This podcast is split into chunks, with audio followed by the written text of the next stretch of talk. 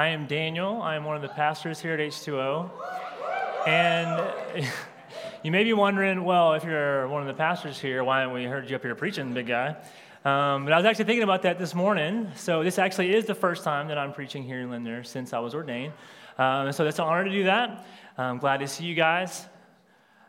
Um, I don't know about some of you guys, but I went to a spring break trip a couple weeks ago. And there's different options, but the one that I went on, we went to Panama City and we did a lot of disaster relief. In fact, Ken Dillard, who's right over here, he's not waving, but his wife is pointing to him. He led that trip. And Ken, we're glad to have you here with us this morning. And we got to do a lot of work. We got to do a lot of service. We cut down a bunch of trees. We lopped a bunch of branches. If you don't know what that means, it just means doing this. And if you break a lopper, then you break a lopper. I don't know what else to tell you, but I did break one uh, on a tree that was a little bit too thick and it should have had a chainsaw. Um, but when I got back, I was pretty physically tired. You know, I was, I would say, emotionally, spiritually full, but I was physically tired. And then this past week, as you guys know, we started back to class, which kind of a bummer for some of you guys, I'm sure.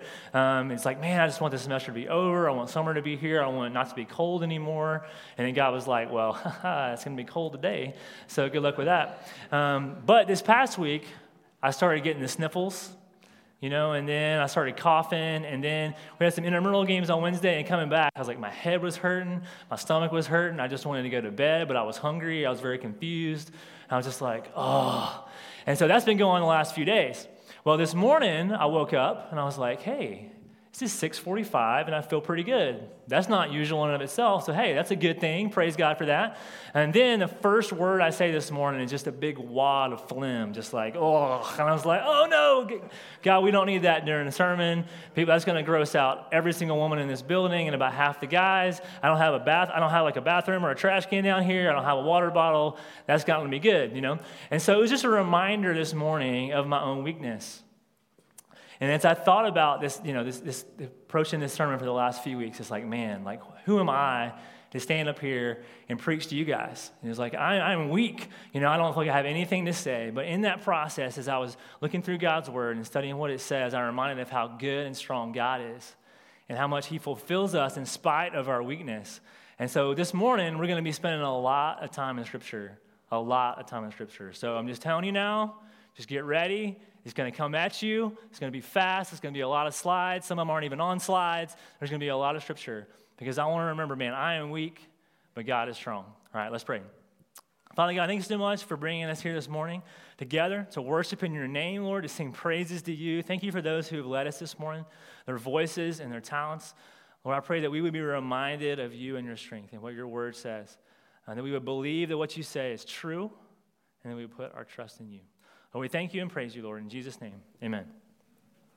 Okay, so now we finished our uh, last series before spring break. And if you're here last week, Jeff Mixon from New Life was here. He brought the word. Am I right? Oh my gosh. I mean, somebody was telling me afterward, they were saying, oh, he was just so gentle and, and quiet. And then he started reading God's word, and I was like, whoa, you know? Um, that's how Jeff is. He loves God's word, just like I do. And hopefully you guys do as well. Um, so that was kind of a standalone sermon. And starting this week, and to the rest of the semester, we're going to be going through the book of Titus. Okay, yeah, Titus. Now, um, earlier today, I was at the city service. You guys know Luke Hawker? You know, he's, he's, a redheaded guy, very obviously redheaded. So um, when I was in seminary, when I was in grad school, I actually taught preschool, and I had this little kid, and he was a redhead, and his name was Titus. You know, and he was just one of those kind of rapscallion kind of kids, and they would get up from nap, and you know, the kids are supposed to wipe their mat down and put it up, and he did not want to wipe his mat down. You know, I don't know if you guys ever had to sleep on mats and want to wipe it down, and so we had to do a little negotiation you know what I'm saying? And he's like, well, he wiped the top of the mat, and then that's, that's all he had to do. Um, but whenever I think of Titus, that's who I think of. I think of a little redheaded boy, but in reality, the Titus in the Bible is, is, not, is not that Titus, okay? And so this morning, I'm going to do a little bit of an intro of the book, and we're going to look at the first few verses, and we're going to springboard from there into some other parts of Scripture. Does that sound good?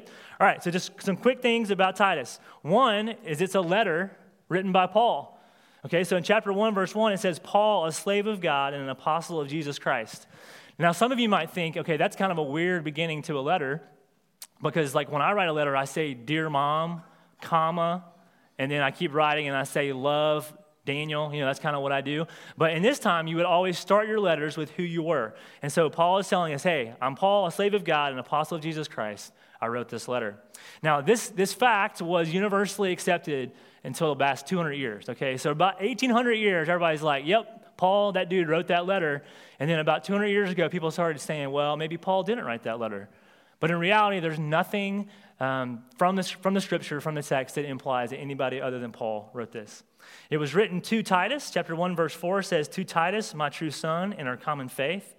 Now, Titus was living on an island called Crete. Now, does anybody know where Crete is? Yeah, where's Crete at? It's south of Greece. That's correct. So I actually have a map. Okay, yeah. So see that circle right there? I kind of had to add that myself. So that's Crete. So it's kind of southeast of Crete, kind of northwest of Egypt in the Mediterranean Sea. Has anybody ever been to the Mediterranean before? Hey, we got one, maybe two, a couple people. Awesome, cool. That's somewhere I would like to go. Uh, I've been to Italy before, going again this summer, but I haven't actually been to the Mediterranean Sea itself. But Titus uh, was on the island of Crete. And Paul left him there to continue establishing churches. Chapter 1, verse 5 says this I left you in Crete to settle right what was left undone. Okay, so that's why Paul had left Titus there. Now, the letter of Titus, along with 1st and 2nd Timothy, are commonly known as the pastoral letters or the pastoral epistles. You guys heard of that word before? See epistle, and you're like, I don't know, what is, what is an epistle? Is that like a gun? No, an epistle is a letter, okay? And so it's, a, and it's called this because Titus and Timothy were both pastors, and Paul is guiding them in how to shepherd and lead the church. Now, traditionally, it's thought that the letter of Titus was written after Paul's first imprisonment in Rome. Okay, so Paul had gone to Rome, he was in prison, and then we think that he was probably released, and then he went back into prison again. And so in between that time is probably when Titus was written, which would have been in the mid 60s AD. So I think maybe 63, 65 AD. And the letter addresses several things. One of those is false teachings which Paul often addresses in his letter. There's some teaching in the church that is damaging to the gospel and not edifying the church, and so Paul addresses that. It also addresses church leadership, which Kyle is going to be preaching on next week. And then it also talks about how the church should live, which is kind of our general theme of this series. It looks at the link between our faith and our actions. Okay, now we're going to actually look at scripture now. So if you have your Bible or your app, I suggest opening up to Titus chapter 1. Um, if you guys are familiar with Deeper Waters, Grant is leading Deeper Waters right now, but in, in the, you know, some semesters I teach Deeper Waters, and I'm going to do today somewhat like that. Okay, it's going to be a lot of scripture focusing in on that, less of me, more of that. And now, unfortunately, you know, we're not in a small group environment where we can have as much of a conversation. But if I ask a question, you guys feel free to yell something out, okay? It won't be as much of that as there are deeper waters, but that will happen, okay? So we're to look at the first four verses of Titus chapter 1. So, Titus 1, chapter 1, verse 1. Paul, a slave of God and an apostle of Jesus Christ, to build up the faith of God's elect and their knowledge of the truth that leads to godliness, in the hope of eternal life that God, who cannot lie, promised before time began in his own time, he has revealed his message in the proclamation that I was entrusted with by the command of God our Savior. To Titus, my true son in our common faith, grace and peace from God the Father and Jesus Christ, our Savior. Okay, so in verse 1, Paul says that he's a slave, or maybe some of your translations say servant or bondservant, okay? Maybe it says that. And this is a very significant thing, okay? Um, his wording there actually suggests a link to the servants of God from the Old Testament. Think Moses, David, and the prophets. This means that Paul sees himself as a spokesman for God to the church, God's people. Okay, so it means, hey, take notice. This is significant for you, the church. Also, in the first century, a servant or a slave did not speak for themselves. They spoke on the, the authority of their master. Okay, so here Paul is saying, My master is God and Jesus, and I speak on their authority to you. So here we see that the purpose of Paul's calling, which is his apostleship, is to build up the faith of the church, in particular, the knowledge of the truth, which leads to the hope of eternal life. And this hope of eternal life is not something that's new. So maybe you're thinking, oh, hey, like this idea of hope comes up in the Gospels or in Paul's letters. This idea of eternal life comes up in the Gospels or in the New Testament. But that's not actually true. God has promised it from long ago, from before time began, which is what Paul says here. It is a promise that was building and building from the very beginning. And God has revealed it in his own perfect timing. 2 Peter 3 8 through 9 says this Dear friends, don't let this one thing escape you. With the Lord, one day is like a thousand years, and a thousand years like one day. The Lord does not delay his promises as some understand delay, but is patient with you, not wanting any to perish, but all to come to him in repentance. So sometimes God promises something, and we might feel like, bro, let's get, let's get it going. Man, you're so slow. What is the deal? It's been like two hours, you know? Come on. And God is saying, hey, I'm going to I'm to fulfill my promises in my time. And that might take a whole lot longer than two hours. Now, part of our hope is that God will not lie. In fact, he cannot lie. It is impossible for God to lie. Hebrews 6, 17 through 18 says, Because God wanted to show his unchangeable purpose even more clearly to the heirs of the promise, he guaranteed it with an oath, so that through two unchangeable things in which it is impossible for God to lie, we who have fled for refuge might have strong encouragement to seize the hope that is set before us. So, because it is impossible for God to lie, when he gives us hope, when he tells us something, we can rely and trust in that. So maybe you've kind of already picked up on this, but what I'm going to focus in on this morning, what we're going to focus in on is the promises of God. Our hope is dependent on them. And if this is the case, we need some understanding of what God has promised. Is he trustworthy? In fact, the Bible is full of God's promises, especially to his people. And we as a church say, hey, we're, we're God's people, right? We say we're God's people. We do not have the time or, quite frankly, the attention spans to look at all of them. Okay, so don't worry, we're not going through every promise God makes in the Bible. Ain't happening. There's no way. Okay, but I am going to need your help. Okay, I'm going to need you to focus. I'm going to need you to work a little bit. Okay, if you're just like, hey, I'm just going to chill and relax today, that's not an option. Okay, if you, if you want to follow this, you're going to have to be engaged. So if you're a journaler, Man, get that journal out, get ready to write. You got the little piece of paper they gave you when you came in. If you like to underline stuff in your Bible, good luck. But I suggest getting it out, get your pen ready, your highlighter. We're going to fly through some stuff, okay? You guys ready to deep dive? Yeah. Okay, excellent. Okay. Now, often in Scripture, God will make a promise by saying, I will. He says, I will do something. I will fill in the blank.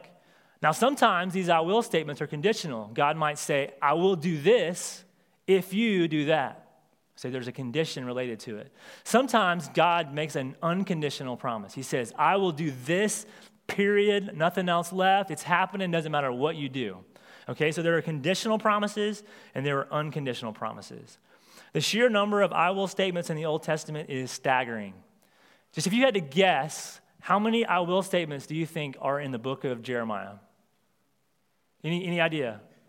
40, 50, 60, not even close. Over 250 I will statements just in the book of Jeremiah.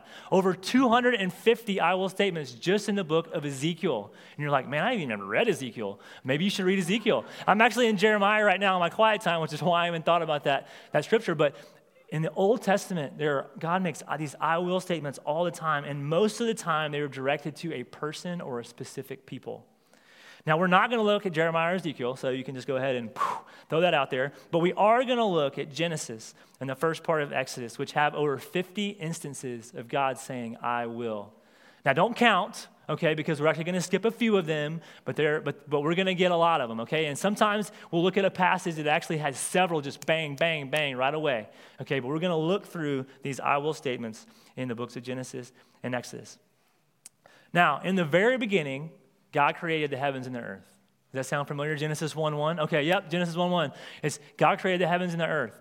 And the pinnacle of his creation was humans, mankind. Uh, but at first, this man, Adam, was by himself. And so God says this in Genesis 2:18. He says, It is not good for man to be alone, and I will make a helper as his complement. And so God starts to show him all these wild animals and say, hey, how about the camel and the zebra and the, and the ox and the penguin? Yeah, I like the penguin. And it's just like, man, none of those are found that are a suitable helper for Adam. So God creates Eve, an equal and a companion to be a helper for Adam. So God puts Adam and Eve in the garden, in the Garden of Eden, and they're living there. They're, they're having fellowship with God. They're relaxing. They're eating all this fruit. But then Satan comes as a serpent and deceives Eve, and Adam and Eve both fall into sin and disobey God. And so God says this in Genesis 3:15 to Satan the serpent. He says, "I will put hostility between you and the woman and between your seed and her seed. He will strike your head and you will strike his heel." This points to two things. One is very obvious. One, we see that, man, there's this constant struggle between humanity and evil. We fall into sin. There's evil around us. There's consequences of that all throughout the world. I'm sure you guys have seen that. Uh, I, I, think that when I went to Panama City for spring break, you could just see the, the ravaging of, of the, the effect of sin on creation and through that hurricane that hit down there. But another thing that it points to is this promise that God makes that through a child, through the seed of the woman, the evil will be defeated. Okay? Now, several generations happen. There's this long span of time, and then God interjects himself into the story of a specific family. And that is the family of Abram. Maybe you know him as Abraham. You know, it's his more common name, but he was actually Abram for most of his life until God changed his name. And so God interjects himself into him and his family. So we're going to start right there. So going to Genesis 12. So if you have your Bible and you want to start flipping, this is a good chance. They're going to be mostly in order, okay? But again, that will be pretty fast. So we'll be in Genesis 12, 1 through 3. I think up there you're going to kind of see just the, just the text headings, and then we're going to, going to read them to you, okay? So Genesis 12, 1 through 3 says, The Lord said to Abram, Go out from your land and your relatives and your father's house to the land that I will show you. I will make you into a great nation. I will bless you. I will make your name great, and you will be a blessing. I will bless those who bless you, and I will curse those who treat you with contempt. And all the peoples on the earth will be blessed through you. So here we see at the beginning that God gives Abraham a command. He says, Go. So this is an example of a condition. Okay, so God says to Abraham, Go, and then if you will go, I will do all these things. And the first one of those things that he says he will do is that he will show. So you see that even in the command, God is providing for Abram. You said, You go, and I will show you where to go. You guys see that? Okay, so the first thing is God says, I will show you. Then he also says, I will make. He says, I will bless, and I will make your name great, and I will bless, and I will curse. And through these things, all people will be blessed. So, in fact, God does show Abram the land, just as he promised. And then in Genesis 12, 7, the Lord appears to Abram and says, I will give this land to your offspring. Okay, so God shows Abram this land, and then he says, I'm going to give you this land. Then in Genesis 13, 14 through 16, the Lord said to Abram, Look from the place where you are, look north and south, east and west, for I will give you and your offspring forever all the land that you see. I will make your offspring like the dust of the earth, so that if anyone could count Anyone could count the dust of the earth, and your offspring could also be counted. So here, God promised to give Abraham many babies, many grandbabies, many great, great, great, great, great grandbabies, to the, to the point where you won't even be able to count them. But, by the way, if you didn't know, at this point, Abram is over 75 years old and he has no kids. Oh, well, that's an interesting promise for God to make to somebody who has no kids. You're going to have so many kids, you won't even be able to count them, and yet I have none. In Genesis 15, 13 to 14, the Lord again says to Abram, Know this for certain. Your offspring will be foreigners in a land that does not belong to them. They will be enslaved and oppressed 400 years. However, I will judge the nations they serve, and afterward they will go out with many possessions. Okay, so before God has even given Abram an inheritance, even given him a child, he says that the one you do have children, they're going to be oppressed for 400 years in a foreign land. Now it's like, well, that that kind of sucks. But this unjust nation will actually will be judged, and in fact, they're going to bless the children of Abraham as well. Now, in Genesis 17, 1 through 2, um, when Abram was 99 years old, the Lord appeared to him, saying, I am God Almighty. Live in my presence and be blameless. I will establish my covenant between me and you, and I will multiply you greatly. Notice that line, it says, Live in my presence. It's a very interesting phrase there. But here, you see it. Abram is now 99 years old. Sarah, his wife, has no children. It seems like God hasn't come through, but in fact, God just continues the promise that He's going to keep doing what He says He's going to do. So let's keep going. In Genesis 17, 3 through 8, says this Then Abram fell face down, and God spoke with him. As for me, my covenant is with you. You will become the father of many nations, and you will no longer be Abram, but your name will be Abraham. For I will make you the father of many nations. I will make you extremely fruitful, and I will make nations and kings from you. I will keep my covenant between me and you and your future offspring throughout their generations, as an everlasting covenant to be your God and the God of your offspring after you. And to you and your future offspring I will give the land where you are residing, all the land of Canaan, as an eternal possession, and I will be their God. Now, at this point, you might be thinking, okay, come on, God. Like, you just keep giving Abram the same promises over and over and over again, over and over and over again. Like, do you have to keep saying that? Now, if you're like me, that's actually a really important thing because I might be reminded that God loves me today, and then on Tuesday, I totally forget. I'm like, God doesn't love me at all. Have you ever felt that way? So whenever we read in scripture these promises over and over and over again, you're like, oh, wait, yeah, I kind of need those things too. You know, I'm kind of glad there's four gospels. So I can just keep reading about Jesus and his life. In fact, when it comes to relationships, you're dating somebody, you're married to somebody, yeah, you know, if they just tell you they love you once every five years, that's fine, right? No, no, I want to hear that like every other day at the very least. You know what I'm saying? At least every other day. Um, but maybe that's just me. I don't know. Okay, now, remember, at this point, Abram is 99 years old. God called him at 75. It's been 24 years. Nothing's happened. And he's 99, and his wife's not that far behind him. And it's like, what is the dealio? All right, we'll keep going. Genesis 17, 15 to 16. God said to Abraham, As for your wife Sarai, do not call her Sarai, for Sarah will be her name. I will bless her. Indeed, I will give you a son by her. I will bless her, and she will produce nations. Kings of people will come from her. So you see here that God also makes a promise to the wife, to Sarah, in fact, you see the name changes. So Abram becomes Abraham. And Abraham means father of a multitude. Again, no, no kids yet at 99, but father of a multitude. Anybody know what Sarah means? It means princess.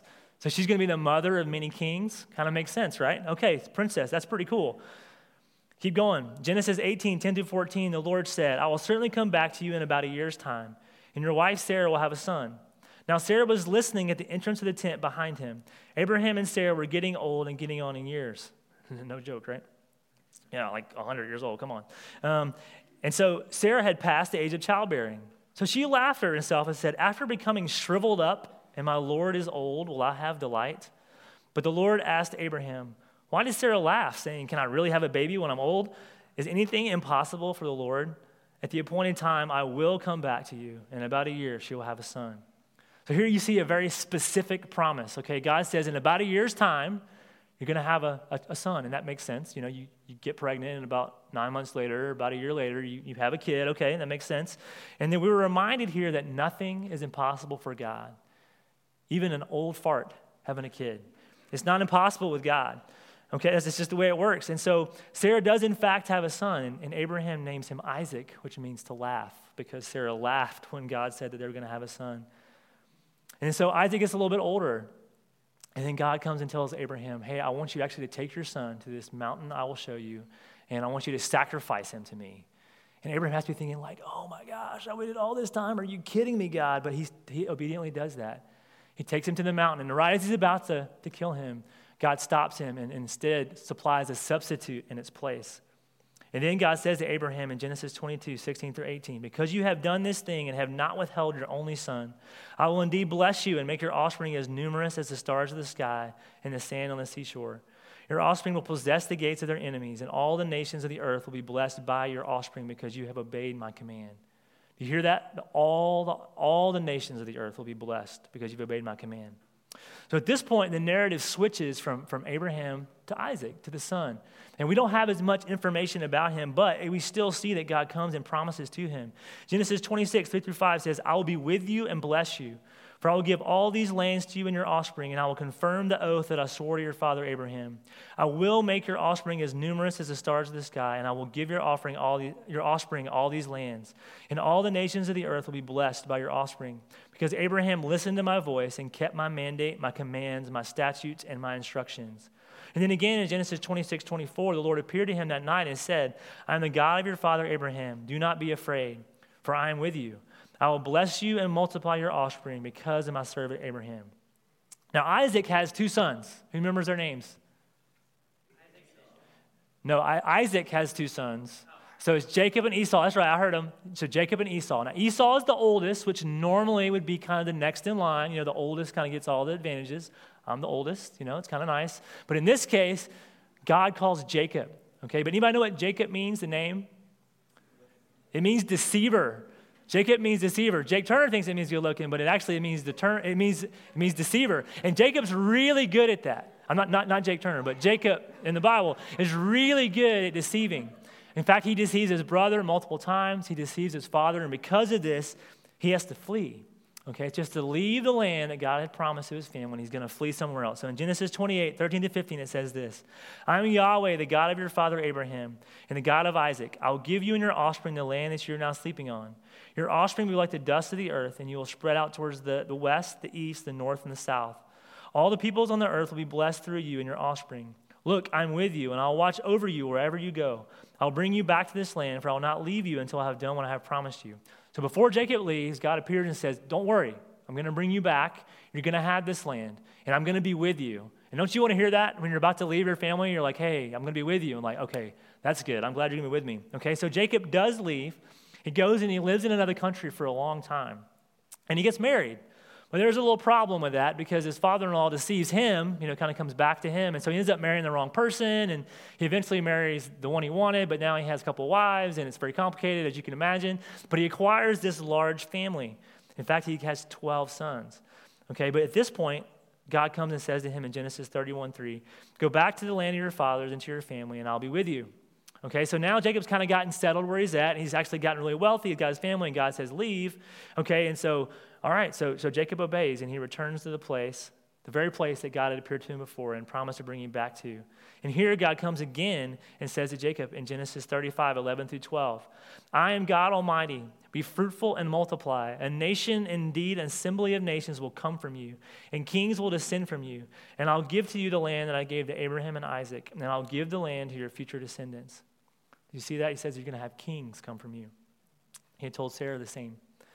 So here Jacob settles down with his family. Kind of a lot of stuff happens. One of his sons, Joseph, kind of gets betrayed by his brothers, sold into slavery, ends up in Egypt, gets, ends up in prison, but eventually ends up kind of second in command of the whole country. And the reason for that is because there's actually a famine that comes on the land. And so Jacob's family is in peril. They have no food. But God actually calls them to go to Egypt. And so God comes to Jacob and says this in Genesis 46, 3 through 4. He says, I am God, the father of your fathers, the God of your fathers. Do not be afraid to go down to Egypt, for I will make you into a great nation there. I'll go down with you to Egypt, and I'll also bring you back. Now, remember in Genesis 15, God had promised Abraham that his people would be foreigners in the land and oppressed for 400 years. So that's what happens. When they go, they go to Egypt, they're, they're in favor with the king, the Pharaoh, but when the, that Pharaoh dies, the next one's like, I don't like these people. They're, they're kind of multiplying too fast, you know, because God said this was going to happen. And so I don't like that. I'm going to I'm going to put them in bondage and I'm going to make them build my buildings. And so that happens for 400 years, which again, this really, really sucks. But this saves Jacob's family from starvation and actually allows them to develop into a great people. Now, after 400 years, there's this other guy that shows up. Pretty famous. You guys know what I'm talking about? Moses, you know, big beard and Ten Commandments, all that kind of stuff. Mo- Moses shows up, and God calls him. He's a descendant of Jacob. He actually had grown up in Pharaoh's court. But one day he had gone out and he had murdered an Egyptian, so he fled in fear to the wilderness. And he was in the wilderness for a really long time. And then one day he's minding his own business, He's shepherding his flocks, and then God calls to him from a burning bush, which is a little strange, you know. Exodus 3:12, God says this, I will certainly be with you, and this will be the sign to you that I have sent you. When you bring the people out of Egypt, you will all worship God at this mountain. And then in verse 17, God says, I have promised you that I will bring you from the misery of Egypt to the land of the Canaanites, Hittites, Amorites, Perizzites, Hebusites, and Jebusites, a land flowing with milk and honey. Maybe you've heard that phrase before. That's what God and the people call the promised land. Then in verse 19 and 22, however, I know that the king of Egypt will not allow you to go unless he is forced by a strong hand. I will stretch out my hand and strike Egypt with all my miracles that I will perform. After that, he will let you go. And I will give these people such favor in the sight of the Egyptians that when you go, you will not go empty handed. Each woman will ask her neighbor and any woman staying in her house for silver and gold and jewelry and clothing, and you will put them on your sons and daughters, and you will plunder the Egyptians. And in Exodus 4:12, God says to Moses, "Now go. I will help you speak, and I'll teach you what to say." Now, that's really important because, at least according to Moses, he's a really sucky speaker. He can't really talk very well. So he's like, God, you've called me to do kind of the one thing I'm really bad at. In fact, to go back to the place that I fled because I murdered somebody. So that's not cool. But God says, No, go, and I will give you the words to say. So Moses does go to Pharaoh, but just as God said, Pharaoh's pretty hesitant to let his free labor go. You know, it's like, oh, I'm not into that. And so God says this in Exodus 6, 6 through 8. Tell the Israelites, I am Yahweh, and I will deliver you from the forced labor of the Egyptians and free you from slavery to them. I will redeem you with an outstretched arm and great acts of judgment. I will take you as my people, and I will be your God. And you will know that I am Yahweh your God, who delivered you from the forced labor of the Egyptians. And I will bring you to the land that I swore to give to Abraham, Isaac, and Jacob, and I will give it to you as a possession. I am Yahweh. Maybe some of you guys know what happens next. God sends these 10 plagues on Egypt. And, in one way, you know, it, it's this, this, this, aspect of him showing power over the gods of Egypt. Um, and in fact, if you guys ever heard of Ra, it's, it's, one of the sun, it's the sun god of the Egyptians. And so God just blocks out the sun for a couple days. It's like, yeah, you think Ra is powerful. Look at who I am. So, so he's using this to demonstrate his power over the gods of Egypt, but he's also using it to free his people, just as he promised that he would do. So eventually, people were freed, and so they leave Egypt. And God continues to keep his covenant with his people. He even gives them laws to follow and says, this is, this is what I want for you to do. He leads them through the wilderness to the land that he promised, to the Jordan River. So, right across the Jordan River is, is the promised land that they have. And they're going to be a nation just like God had promised to Abraham and Sarah. But before they cross over, God now commands from them obedience. Deuteronomy 10 12 through 22 says this And now, Israel, what does the Lord your God ask of you except to fear the Lord your God by walking in all of his ways? To love him and to worship the Lord your God with all your heart and all your soul. Keep the Lord's commands and statutes I'm giving you today for your own good. The heavens, indeed the highest heavens, belong to the Lord your God, as does the earth and everything in it. Yet the Lord was devoted to your fathers and loved them. He chose their descendants after them. He chose you out of all the peoples, as it is today. Therefore, circumcise your hearts and don't be stiff necked any longer. For the Lord your God is the God of gods and Lord of lords, the great, mighty, and awesome God, showing no partiality and taking no bribe. He executes justice for the fatherless and the widow and loves the foreigner, giving them food and clothing. You also must love the foreigner, since you were foreigners in the land of Egypt. You are to fear Yahweh your God and worship him. Remain faithful to him and take oaths in his name. He is your praise and he is your God, who has done for you these great and awesome works your eyes have seen. Your fathers went down to Egypt, 70 people in all, and now the Lord your God has made you as numerous as the stars of the sky. So you see this. So they, they went to Egypt, only 70 people, which is still a good number of people, but now they're numerous as the stars of the sky, that same promise that he had made to Abraham, Isaac, and Jacob. God is faithful, but his people were not. If you've read the Old Testament, you know they keep following after other idols. They keep looking to other things to trust in, and they don't seek after the Lord. They continually sin against him and they show their inability to keep the covenant that God has made with them. Therefore, this invites a curse on them. Deuteronomy 11, 26 through 28 says this Look, today I set before you a blessing and a curse. There will be a blessing if you obey the commands of the Lord your God I'm giving you today, and a curse if you do not obey the commands of the Lord your God, and you turn aside from the path I command you today by following other gods you have not known. So, what are we in this room to do if the people that God called Abraham, Isaac, and Jacob, and all of his descendants.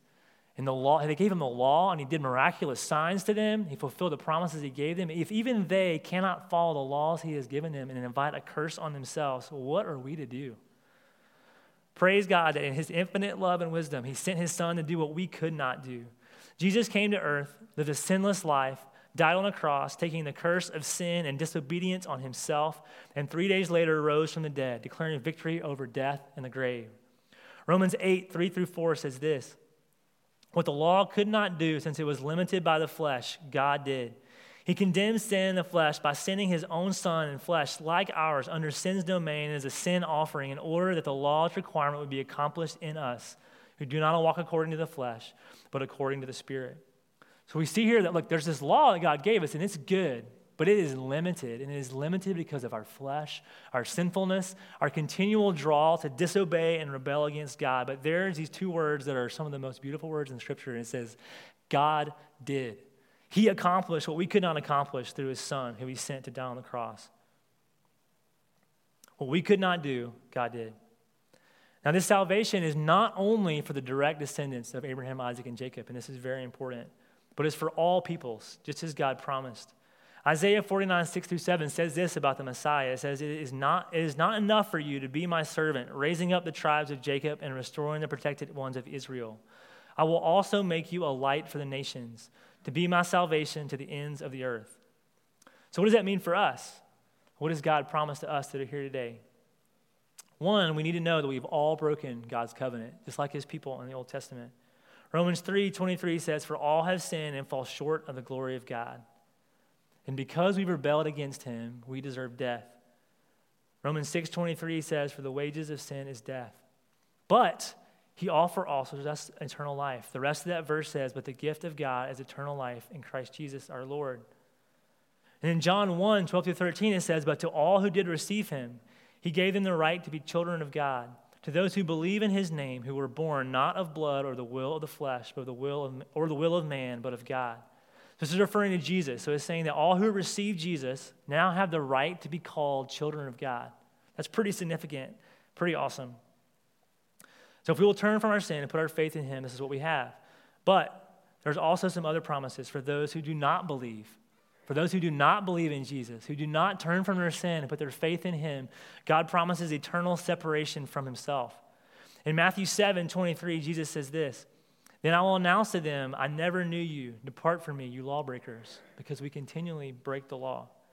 Revelation 20 15 says, And anyone not found written in the book of life was thrown into the lake of fire.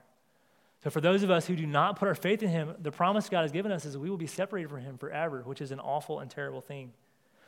But for those who do believe, who turn from our sin and follow Christ, we are promised to have eternal fellowship with Him.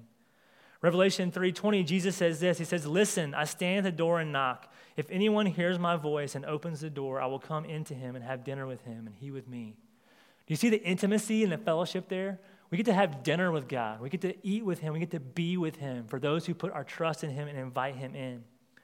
But also, on top of that, we have the honor and privilege, if we put our faith in Christ, to not only have fellowship with Him, but we also get to fulfill the promise that God made to Abraham. Revelation 7 9 through 10 says this After this, I looked, and there was a vast multitude from every nation, tribe, people, and language, which no one could number, standing before the throne and before the Lamb. They were robed in white with palm branches in their hands, and they cried out in a loud voice Salvation belongs to our God who is seated on the throne and to the Lamb. And this is a picture of eternity. This is a picture of God's throne. And all those who put their faith in Christ, they are the legitimate children of Abraham, Isaac, and Jacob. And they will be together there before him. And it says right here that you will not be able to number them. Do you remember the promise God kept making to Abraham, Isaac, and Jacob over and over and over again? It said, you, even though you're 99, you're going to have this, this, these descendants that you will not even be able to number. And they're here, right here before the Lamb of God. And also, it says, from every nation, tribe, people, and language. So it's not just limited to the, the biological blood, but God said that every nation will be blessed through you. And so that means that now we have this opportunity to rest in the promises of God. So the invitation to us is this if we do not know God, if we have not put our faith in Him, to, to no longer be separated from Him, we put our trust in Christ and put our faith in Him. If we have done that, if we put our faith in Him, we are walking and following after Christ, we can remember that our hope is this an eternity of celebrating God and the fulfillment of His promises. Let's pray. Father God, thank you so much for your word. Thank you that you remind us over and over and over again that you care for us and you love us that you call out to us and you ask us to turn from our sin and follow after you. Thank you that we have the examples in the Old Testament and New Testament of people that you promised and you fulfilled the promises to them.